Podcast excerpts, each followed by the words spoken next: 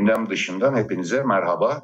Bugün e, işte seçimde artık 14 Mayıs olmadı 28 Mayıs az zaman kaldığı cihetle ve küresel zeminde pek çok gelişme üst üste geldiği, hızlanarak e, ve üst üste örtüşerek, binerek adeta geldiği için e, yeni dönemde yani 14-28 Mayıs'ta Cumhurbaşkanı'nın değişeceği, yeni bir kabinenin iş başına geleceği ve yeni bir dış politika ekibinin de işte köşküyle, bakanlığıyla ve diğer bu konuyla ilgili e, bölümlerde de yeni bir ekibin çalışacağı e, varsayımıyla e, olası dış politika değişiklikleri üzerinde konuşmak istiyorum.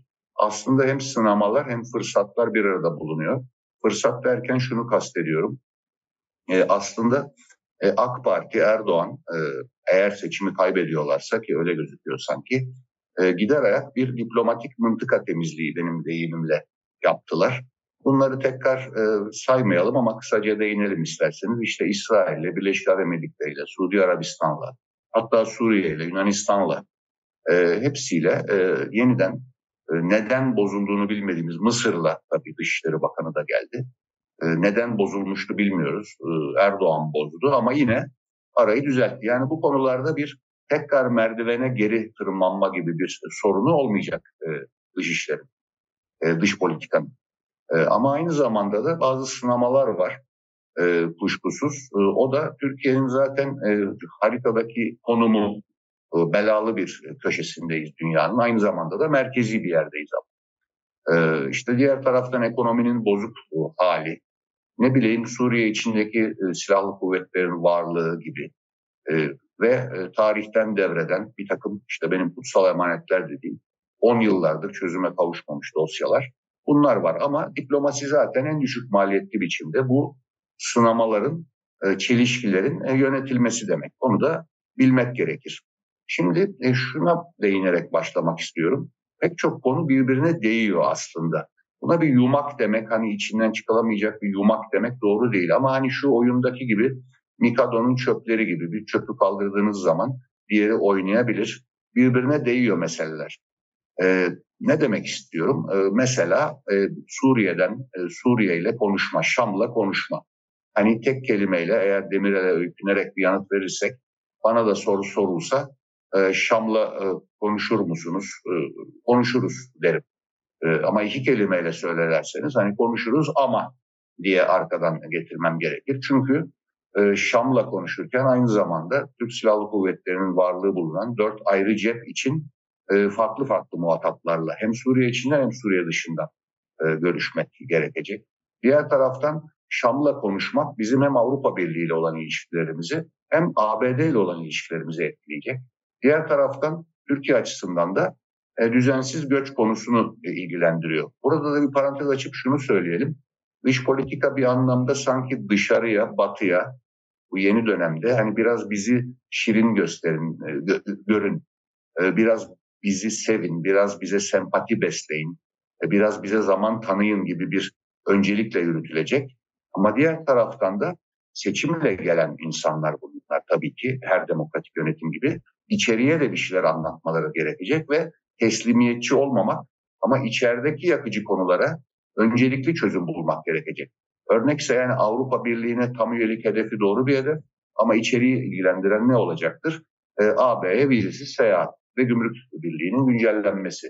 Aynı şekilde evet belki e, e, işte AB'ye üyelik hedefi var ama e, onlarla yapılmış olan bu sığınmacıların, mültecilerin gari kabulü, sığ, Suriyeli sığınmacılar gibi konularda ilerleme kaydedilmezse e, bunlar birbirini sakatlayabilecek, naksede, naksedebilecek, e, aksatabilecek konular.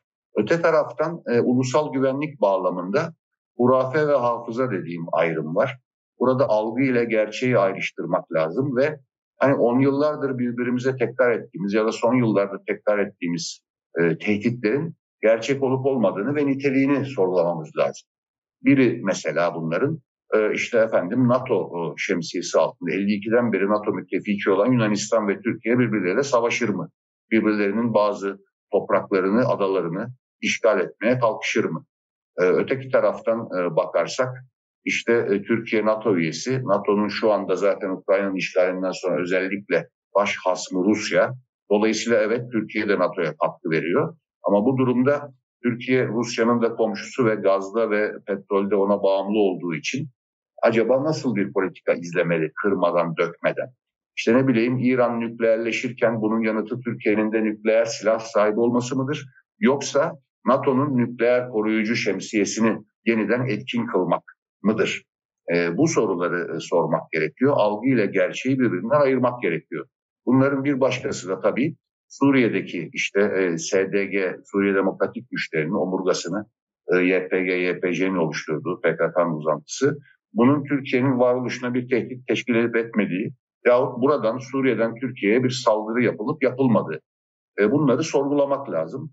E, ve bu arada da içerideki demokratikleşme ve e, Türk yurttaşlarımızın kendilerini daha eşit e, yurttaş e, tam olmasa bile birdenbire hissetmelerinin bu olumlu gelişmelerin komşularımızdaki Kürtlere olan etkisi ve onların kendiliklerinden bir güvenlik kuşağı olarak görülüp görülmemeleri gerektiği. Hatta hatta şu hani soydaş ve akraba topluluklar derken Türkiye nüfusunun beşte bir kadarı Türkse ve dünya küresel nüfusun yarısı Türkiye Cumhuriyeti'nin yurttaşıysa soydaş ve akraba topluluklar arasında neden Suriye'deki, İran'daki, Irak'taki Türkler görülmesin diye belki sormamız gerekir.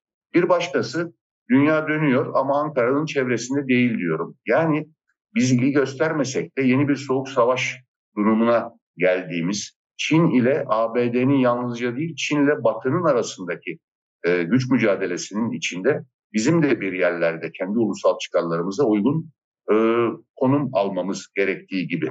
Burada tabii iki konu var. Bir, biz kimiz? İki, ulusal çıkarlarımız neler? Biz kimiz deyince haritadaki konumumuzdan tutun altına imza attığımız anlaşmalara, üyesi olduğumuz ittifaklara e, pek çok konuyu alt alta yazmak gerekiyor.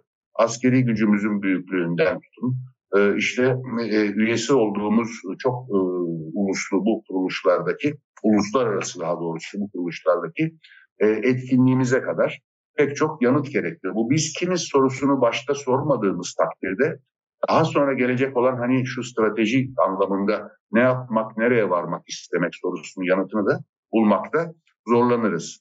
Diğer söylediğim ulusal çıkarlar. Bu ulusal çıkarların sanki işte hani bazen öyle haberlerde çıkıyor ya kırmızı kaplı bir kitapta bunlar yazılı MGK'da ele alınıyor falan. Böyle bir ulusal çıkar olmaz. Başkanlık sisteminde zaten olmaz. Bunu size daha önce de söylemiştim. Başkanlık rejimlerinde Cumhurbaşkanı, seçilen Cumhurbaşkanı, yürütmenin de e, bir başka tabirle temsilinde başı oluyor Fransa'da öyle mesela.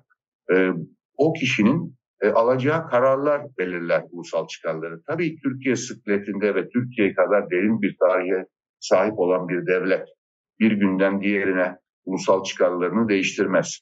Ama diğer taraftan da bu ulusal çıkarların güncellenmesi, gerçeklerle uyarlanması gerekir. Şimdi e, bütün bu e, ortamda tabii Türkiye'nin en önemli avantajı yeni bir başarı öyküsü. Layık demokratik bir cumhuriyetin bir tek adam rejimine, bir parti devlete gidişi seçimle durdurabilmiş olması, demokrat yüzü batıya dönük e, liyakatlı kişilerin e, işte görev başına e, gelmesi e, bunlar önemli.